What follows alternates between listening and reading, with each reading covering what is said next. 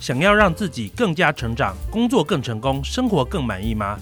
欢迎来到成长思维人生学，这是一档希望能够帮助到每一个人都变成一个更好版本的自己的一个节目哦。我是主持人 Mula，欢迎收听。Hello，大家好，欢迎来到我们的成长思维人生学。今天是我们第五集哦，叫做“你也有知识的诅咒”哦。但是在进入节目之前呢，我们先来回答一个 Spotify 这边的一个网友留言，一个听众留言哦。他说：“请问 Enda，我可以点菜吗？之前在瓜吉的新资料夹中有提到，他过去的主管，我在猜是不是你曾经让已离职的瓜吉下属回来，甚至成为瓜吉的主管？想问 Enda 在职场上遇到这样的问题的时候。”一促成这件事情的主管要怎么样说服瓜吉这样的角色？二为什么主管要做这样的抉择？三。请问，如果我是瓜吉，我该如何接受这件事，调试自己呢？好，那谢谢静的这个提问哈。那我先讲哦，第一个，这件事情不是我做的哈。那当然我知道瓜吉在讲哪一件事了。哦，他讲这件事的那个时期，正好是我在该间公司被冷冻起来，因为当时我理论上名义上是瓜吉的主管，但是我被冷冻起来了。哦，由公司的更高的主管直接替瓜吉指派了一个新的主管哦，所以这这件事情跟我无关哦。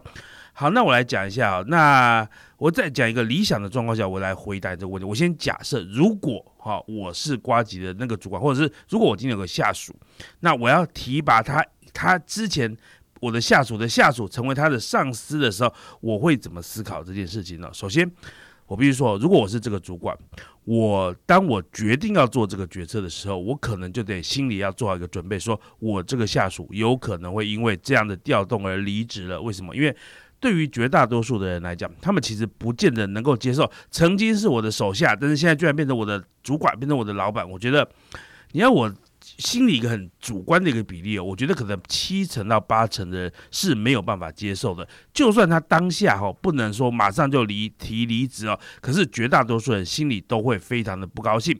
然后很可能，就算他不当下离职，他也有可能在未来几个月之后什么去离职，只要他能够找到好的工作哦。那所以我觉得。如果是我哈，我要怎么说服我这个？假设我是当时让硬是这个在瓜吉的头上加上一个他的签，下属变成他的主管的，我要怎么说服他？我觉得，我觉得没有什么说服或不说服，我觉得应该讲说，我就坦诚嘛，我会坦诚告诉他为什么我做这样的决策，有很多种可能，好，又包含了说，呃，我觉得他现在的能力比你。比你更适合这个专案啊，所以他现在做你的下属，或者是啊，以瓜吉当时的例子来讲，因为瓜吉当时是呃我我所提拔的人哈，但是当时我的上头的老板哈，当时我们因为我当时应该是公司的副总，那当时上面的 CEO 或是我我的主管，他比我大嘛，但是他其实是跟我是不同，对吧？是是对我就是把反正把我冷冻起来，就知道这个大概发生什么事哦，所以当时的状况是。他想要提拔他自己的人马哦，所以是这样子。所以我觉我觉得，在这种状况下，你硬要说要说服，我觉得是非常难的哦。那就算理性上可以认同，人的感情都是不能认同。所以你要问我，如果是各位决定做这个调度的最高主管，我会怎么去做这件事？我觉得。我会我会很诚实的告诉他原因，我会说啊种种原因，可能是我觉得你的能力不及他，以前以前你那主管根本是不懂的，他他能力明明比你好，居然让你升主管，所以我把他升上来，或者是我可能会说，呃，我现在有我自己的一些其他的考量，巴拉巴拉，反正你就要把你的考量讲出来嘛，吼，那不要期待说服了，就是你讲了之后。有两到三成的几率，对方可能可以接受，但是我觉得七八成的几率大概是吞不下去的几率比较高了。好，那当初这个主管为什么要做这个抉择？你可能要问他，不能问我。我我大概知道哈，但是我觉得我不太在节目上面讲别人的八卦或坏话，那就不讲了。好，那那最后是，如果请问你，如果是瓜吉，你要怎么接受这件事，调试自己呢？我觉得。很简单啦，我觉得一样都是把你的情绪拿开嘛，你就来很客观的评量说，请问现在的你待在这个工作上，到底对你来讲是正面的还是负面的？一个你曾经的下属变成你的主管，这件事情对你来讲会有情绪的冲击，会有你不高兴或者你不无法适应的地方。但是最终，你如果如果你是瓜吉的位置，我会建议你说，你可以客观去衡量说，你为什么要做待在你现在这个工作的位置上。这些待在工作的位置上，对你的正面跟负面的东西，以及如果你今天离开这个工作，你在外面能不能找到更好的选择？举个例子，如果你外面有很多很好的选择，你大可随便拍拍屁股就一走了之，对不对？但是如果你在外面没有更好的选择，那你是不是就只能接受这个这个状态呢？诶，可能也有可能是对不对？所以这是我给你的一个建议，好不好？好，那进入我们今天主题哦。我们今天主题是 EP 五哈，你也有知识的诅咒吗？好，那知识的诅咒，我不知道这个名字大家有没有听过哈？那我自己哈印象最深刻就是那个漫威的复仇者联盟就有提到知识的诅咒哦。那这个在他是在那个复仇者联盟应该是。第一集吧，哈，那就应该讲《复仇者联盟三》呐，就是萨诺斯的第一集，哈。那他这个这一段就是说，就是因为当时的大反派不就是那个萨诺斯嘛？那萨诺斯就跟那个漫威这个。这个复仇者联盟的最主要的主角钢铁人 Tony Stark 说：“你不是唯一被知识诅咒的人哦。”那简单讲，他说，在这个广大的宇宙中，你跟我两个人都是被知识诅咒的人。那你有没有很好奇？你听了这句台词，有些人就去 Google 说什么是知识的诅咒，有些人就没有去 Google。所以我们来讲哦，在这部电影里面呢，所谓的知识的诅咒，指的是说，哦，无论是钢铁人或者是萨诺斯的智慧，都远超过他的同才哈，所以他们了解的。更多，那你知道一个人了解更多的时候，就越容易看到未来可能发生的危机，因为你看得比别人更远、更更深，所以别人看不到的问题，你会看到。这个时候什么，你就有个压力，必须去觉得你必须去做一些事情来避免未来的这个问题发生，你要你要承担更高的责任。所以当时的萨诺斯。他的知识的诅咒是，他知道人类未不不是人类，应该讲全宇宙的生物未来会因为资源不足而毁灭，因为他自己的故乡就是因为人太多了，发展太多了，就资源不足，所以造成毁灭。所以他说，我要拯救整个宇宙，所以我必须什么消灭全宇宙的一半的生物。啊，所以他去收集无限宝石，啪，然后就消灭了一半的生物哈。那当然，他说，因为我承担这个责任，全全宇宙都没有任何人知道，说你们再这样生长下去，人再这么多哈，这生物再这么多，整个宇宙会整个毁灭。所以我为了大家好，就活下一半的人总比全部人死好嘛。所以我什么，我杀消灭一半的生物。这是萨诺斯他自己觉得他的知识的诅咒。那 Tony Stark 这钢铁人他的知识的诅咒是什么呢？事实上，你就可以回到那个他的第二集哦。复仇者联盟第二集是什么？是奥创，对不对？奥创纪元。那钢铁人为什么要发明奥创？是因为你如果有看那个，我到底算不知道爆雷？应该不算，因为那都是很很多年前的电影了哈。当时呢，就是因为复仇者联盟第一集不就外星人入侵吗？所以他他是把漫威的电影宇宙第一次引进外星人这个概念哦。那当时的 Tony Stark 这钢铁人就发现，原来除了地球人类以外，还有这么多可怕的外星，而且都可能比我们厉害，怎么办？我们只靠复仇者联盟根本无法阻挡他们，所以我必须，他就很大的压力。他说：“我要打造个机器人大军。我们复仇者联盟才这几个，但是我如果能够造出机器人大军，我可以造几百个、几千个、几万个，变成一个地球防卫部队。所以他就打造了奥创。当然，奥创后来当然走歪啦，就变成一个敌人哈。所以这个就是。”电影里面所讲的知识的诅咒，就是说，哎，我们懂得比别人多，所以我们承担的会更多哈。不过呢，在漫威电影里面，这个知识的诅咒呢，跟我们现实中会讲的知识的诅咒有一点点不一样，就有点不一样。什么怎么样不一样呢？我们我们接下来来跟大家介绍，什么是我们现实世界，或者是我们一般在这种心理学里面，或者这一些知识建构学里面，我们谈的知识的诅咒，指的是说，我们有另外一个字。可以形容知识的诅咒，叫做专家盲点。什么叫专家盲点？就是因为你是个专家，因为你很有知识，所以你反而比较难跟别人沟通。是因为你跟别人交流的时候，你会用专家的角度去跟他沟通。你以为人家拥有跟你一样的基本知识，所以你就直接哦，我我现在有知，所以你去跟人家讲话，别人都觉得你在讲什么，我听不懂。好，人家觉得你有距离，然后你觉得你没办法说服他们，这个叫做知识的诅咒，就是你在跟别人交流的时候，你误以为别人跟你拥有一样同等的知识，所以反而造成你没有办法跟别人沟通，没办法跟人交流。我举个例子来讲哈，大家知道吗？我的 N 观点的节目常常跟大家聊投资，对不对？所以假设我们来讲这个投资投资的情境，就是如果今天有个投资专家，然后呢，他被邀请。到去跟一个朋友分享，这个朋友是一个投资的外行人，啊，所以啊，这个投资专家就要跟这个投资外行人来分享说，你要该怎么做投资。所以他开始讲说啊，我告诉你讲，你要投资呢，营收要怎么样的公司，获利要怎么样的公司，营收跟获利的成长几率要怎么样哦，成长比例要怎么样，然后你要怎么样去估值做 P E 啊，它的 P E ratio 该是多少？它里面讲了很多术语，包含了营收，包含了获利，包含了成长率，包含了 P E 值哈，这个本益比这些投资术语。那问题来了，他觉得他讲的很简单易懂。好，他说我没有给你很复杂的什么财务金融学的公式啊，没有，我就是讲一些一般人可以理解的东西。可是事实上哦，对方可能完全听不懂哎，为什么？因为对方可能真的是一个很外行的人。他说什么是营收，什么是获利，是有什么差别？我不知道，我只知道我赚多少钱，我只知道我我我的薪水多少钱。可是我从来没有想过开一间公司的收入跟获利是不一样的事情。好，因为。对我们一般人来讲，你你你你每每个月收到的薪水，可能就就你会觉得这是我的收入嘛？可是，在公司里面，你会分成营收，变成分成获利。获利就是营收要扣掉成本，还要扣掉费用，最后剩下的钱。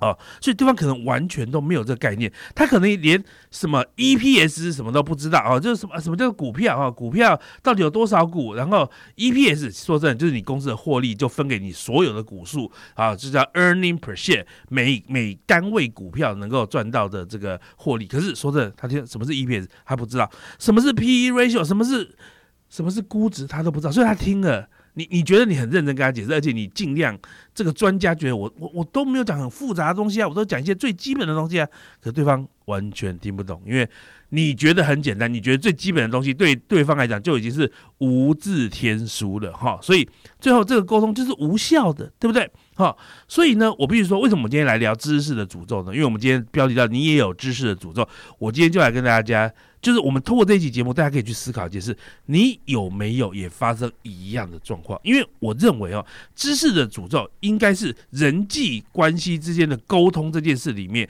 最常见的一个障，主要的障碍哦。那接下来，好，因因为我们今天这一期节目要反思嘛，所以我现在反思我自己好了。如果用我自己过往的。人生工作的经验来反省的话，我觉得我最常发生的一个问题就是，当我交办我的任务给我的团队、交给我的手下的时候，其实常常犯了知识的诅咒这个问题。举个例子来讲哦，就是你你明明就我你就跟你的下属说你要做这个做这个，而且你要怎么做怎么做怎么做，你以为讲得很清楚咯？那然后呢，过了一个礼拜，过了两个礼拜，你要验收那个成果之后，对。这个下属交出来给你东西，说你怎么给我交个这七零八落的东西啊？我们我们明明跟你讲要列十点吗？怎怎么你没有列呢？我们明明跟你讲要找出哪件事情的关优劣势分析呢？你怎么没有做呢？为什么呢？不是他没有当初没有听到你这个东西，而是虽然他有听到你跟他讲的这些交代，问题是他有听没有懂，他的基本功不够的时候，事实上他很难。做好，即使他每一个字都听到，但是他就是不懂哈，大概就是这个样子，就是因为他的基础功力是不足的啊。我举个近期的例子哈，但是我不我不会透露名字啊。就是我举个例，我们公司最近有一些新的专案，所以我就会请我的员工说，哎，我们要我们要做一个表格，我们要做个报表，为什么？我们要 track 这个专案的数据，对不对？我们要追踪它的数据，我们要来分析这专案做的好或不好。那问题来了，然后我我可能就当就跟哎，我觉得你要收集哪个资讯？A 数据、B 数据、C 数据。问题来了，其实啊，在那个后台系统里面，这个 A 数据有好几种版本，B 数据可能有好几种版本。请问他到底该抓哪一种版本呢？哦，那他可能会说，呃，那我如果不知道，我什么都抓好了，但是你的你的报表就很复杂，对不对？或者是你随便猜说，我来抓 B 数据好，那到底要抓哪一个？哦，抓 B 数据，那结果结果正好重要是 A 数据。我举个例子，像我们今天做 Packet，Packet 后台一般会有两个数据，一个叫做不重复下载数，一个叫做下载数，总下载数。那请问哪个数据比较重要啊？一般来讲啊，我们会比较重视所谓的不重复下载数。可是如果你今天是一个没有这个经验的人，你可能说，啊，那到底哪个？那我总下载数人数字看起来比较多，我应该选总下载数，哈，所以这可能就是一个落差。然后不重复下载数，你应该找是什么？找七天的数，一天的数字，还是七天的数字，还是三十天的数字，还是总下载？就是不重复下载的不限时间的累积下载数呢？说真的，对于一个。对于一个没有经验的，他其实说说不定他真的也不知道哪个指标比较好，对不对？所以你刚才讲说，哎，你要去整理这个。这个 p a c k e t 后台数据，他可能说，嗯，好，那整理哪个？然后就整理下载数啊，整理不重复下载数啊。你可能讲了，你觉得你已经讲了，可是他会觉得说，呃，好，那到底要七天还是三十天？那他因为通常哦，你交代一个工作，如果你是老板的话，那不是每个手下都会很积极的问你，因为大多数的员工很怕害怕跟老板讲话，所以他可能不一定会再进一步问你。这个时候呢，他可能就猜。好，那他猜做做出来的交在你面前，你可能就说你怎么会选这个呢？这个这个稍微有经验一点的人，就是可知道要挑哪个数字，哎，很不幸嘛，人家就是还没有足够的经验嘛。对他被你电过一次、骂过一次之后，他就知道哪个数字重要了。问题是，他他在你交付他的时候，事实上他是没有这个样子的认知的，也就是说，你们两个之间是有知识上面的落差的啊，知识上面的落差啊，所以。然后我们刚才讲只是说你要挑什么数据啊？这个挑挑出哪个数据，你要做成怎么样的表格呢？这个又是另外一个功课，一个学问，对不对？你要这个你要做直的，要横的，要这个这表格要不要很能能够很容易就画出图？你到底要收集过去八期的资料，还是过去二十期的资料？哦，这个都是有一些些学问在里面的哈。那所以所以啊，一个有经验的人就可以把这个东西做的，就是你你大概交代个大概，他就可以做的很好。但是如果一个没有经验的人，就算你觉得你已经交代蛮多的细节，实际上最终呢，你可能还是要手把手带着他一步一步把这个东西做出来，然后帮他建立第一次的基础认识哦。所以这个就是一个很标准的叫做知识的诅咒。有些时候，真的是因为我说的，我工作几年了，我从一九九九年开始工作到今年二零二三年，也算的，我是一九九九年底啦，所以大概差不多满二十三年了。在这二十三年，呃，应该算算算不算满二十四年了？快二十四年了。在这二十四年的工作时间，当然我变成一个超级的职场老鸟，我的工作能力非常强，什么技能都有。问题是你有些时候我们就会忽略掉，其实当你工作经验一年或两年或三年的时候，其实你是没有这个能力的。很多你现在觉得理所当然，你就应该知道的东西，其实是你经历过打了一二十年的仗，你就想要看到对方摆出这个阵型，我就知道他要干什么事了，对不对？看到对方喊出什么口号，我就知道他要做什么。对，但是这个东西不是一个你当年工作两年三年就拥有的能力啊。所以其实啊，很多太多我们一。觉得理所当然，每一个人都该知道的东西，其实从来都不是这个样子哦。所以，呃，以上是我自己的个人检讨了哈。那我自己，我觉得我最常发生就是我在交办一些工作任务给我们的这个员工的时候，我会说，哎，你就整理一份这个呃销售简报，然后出来给我们的厂商。天哪，你讲的简单，因为你什么？你你人生已经看过 一百个 sales key 了，一百个销售简报，但是你员工可能从来没有看过，他或或许只看过一个，然后。他看过这一个，他其实也不知道这个是好是坏，那可能就照着那个做。那那如果那个正好是一个很烂的版本呢，他就会做出很烂的东西哦。所以这叫做知识的诅咒哦。所以当然了，我们今天讲这一集哦，不是只是跟大家解释这个名词哦。我觉得当你检讨过之后，我觉得我们现在就来思考说，其实我们必须去解决知识的诅咒。为什么呢？因为知识的诅咒就是让你造成无效沟通的一个关键嘛。哦，那所以无效沟通，当然无论在工作职场或者在自己个人的生活上面，都是很糟糕的一件事情哦。很多人跟自己的另外一半吵架，哦，这不就是因为进行了一些无效的沟通吗？你以为对方理所当然要理解这件事，但是对方不一定理解。所以我觉得要解决知识诅咒，最好的方式就是回归原点。哦，简单来讲，就是把对方当成小学生的的的方式来跟他好好的解释。你要假设对方是一张白纸，什么背景知识都没有，然后在这种状况下，你想办法去讲到让对方听得懂。那我觉得这个很可能哦，就是我们我们的另外一档节目《N 观点》这档节目的一个特色哦。其实很多我们《N 观点》的听众都常常跟 Mula 我说。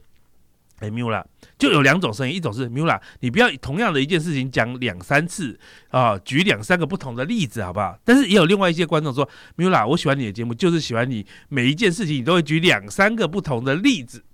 那啊，其实这这是反映一样的事情，就是前一种人他因为已经了解这件事情，所以他觉得说，你干嘛同样一件事情你要用三个不同的例子来举例呢？举个例子，我如果我今天要讲说，呃，违规的。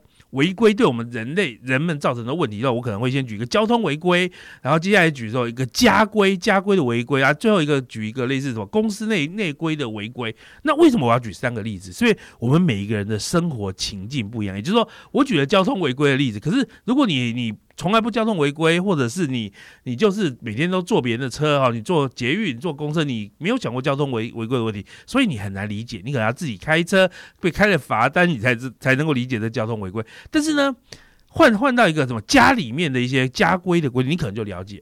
那或者反过来说，我今天举公司的内规的一个问题，公司的管理规则的问题，然后呢，可是你没有在公司工作过啊，或者是你自己就是老板，规则是你定的，你没有违规的问题，你就无法。你就无法怎么带入那个情境，所以我很喜欢一个我觉得需要让大家用例子去理解的，我可能会举一个例子，甚至两个例子、三个例子。那这种状况下呢，我就可以解决这个所谓的知识的诅咒。因为如果就算你是没无法从字面上就理解这件事情的人，你也可以透过例子来理解这个东西。好，那但是相反的，对于如果是你已经有了这知识了，你就觉得靠，你不要浪费我时间。好，所以哈。我觉得你必须分辨你的场合来决定这个知识的诅咒。你 你会你你想你要怎么去解决这个知识的诅咒？如果你今天在一个专家会议，我知道我下面的每个都是专家的时候，你当然可以用专家的语言直接去沟通，对不对？但是你必须说，在你必须理解，在其他的场合，在非专家的场合，我建议你就是把对方当成什么，就是一张白纸。你要假设对方没有背景知识，所以你就开始先从最。最低能的版本开始解释，然后当你解释到一一些的时候，解释到一半的时候，你可能发现，哎，对方好像都懂，哎，好，这时候你就可以直接跳升级到进阶的版本，好，就是这个叫做由由 这叫由奢入俭嘛，就好，一开始是最豪华的讲解，哈，啊，最最最奢侈的讲解，后来发现，哎，你什么都你都你好，你你有基本知识，那我就开始简化我的沟通，哦，那所以这是我们今天要跟大家聊的知识的主动，那。我最后要跟大家讲的，我为什么这集讲这个东西，是因为其实啊，在英文里面有一句话叫做“哎，你你讲话像个火箭科学家”，这句话什么意思？就是就是酸你说靠，你讲的别人都听不懂啦，哦，你自以为你很厉害，但是你讲的东西就是完全别人没有兴趣，而且别人也听不懂的东西。哦，我必须说，如果你有这种沟通困扰的问题。啊，你觉得说为什么大家都听不懂我讲？为什么大家都不，或者是不要讲听不懂？说为什么大家都不听我的？为什么大家都不听我的？你以为是你说服力不足吗？有可能。但是也有非常高的几率，是因为你陷入了知识的诅咒，对方也，对方甚至连说我想不想听你的这个决定都没办法下，因为对方连听懂可能都没有听懂。特别是如果你是一个越厉害的人、越专业的人，你讲话可能就像我英文有个叫 gibberish 啊，叫无字天书啊，就是你讲话别人都听不啦，我听不啦，哈，那。我举个例子，假如我们今天节目，像大家知道，我以前是做行销的，所以对行销的东西我很熟。那我今天给大家 CPN 多少啊？CPC，我讲这些东西你听得懂吗？CPN 叫做每每就是就是每多少次的曝光哈广告的价格哈。那 CPC 呢？每每多少次点击的广告价格？我讲了这个东西，我直接绕术语，你可能真的不知道我在讲什么，对不对？好，所以理解到知识的诅咒，我觉得会对。我们每一个人的沟通会有很大的帮助，无论是你在职场上的沟通，或者是你在你私人环境上的沟通，好，那这可以解决你最大的苦恼。就是我跟你讲，真的有套超多的专家有个苦恼，就说明明我这么专业，为什么大家愿意去听那个不专业的人讲的话呢？明明我这么专业，为什么大家却听信那个不专业的人讲的话呢？答案很简单啊，因为对方听不懂啊，对方听不懂你讲的话。啊，然后所以啊，今天这一集啊，就是带你带着大家去理解什么叫知识的诅咒，反省自己是不是有犯下一样的问题，然后来解决这个问题吧，好不好？那解决这个问题，绝对对你的 人生会有帮助哦。好了，那以上就我们今天成长思维第五集来啊，就我们今天节目就到这边了。希望我们的节目帮助大家一起成长，跟我一起成长，跟着我米来一起成长。那我们节目就下次见，大家拜拜。